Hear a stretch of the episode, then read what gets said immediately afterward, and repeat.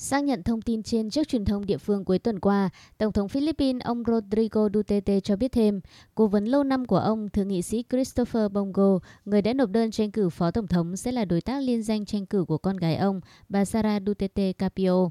Tuy nhiên, bản thân bà Sara chưa tuyên bố chính thức về vấn đề này. Con gái Tổng thống Philippines hiện là thị trưởng của thành phố Davao, đã nộp đơn tái tranh cử chức thị trưởng của thành phố lớn thứ ba Philippines cuối tuần qua.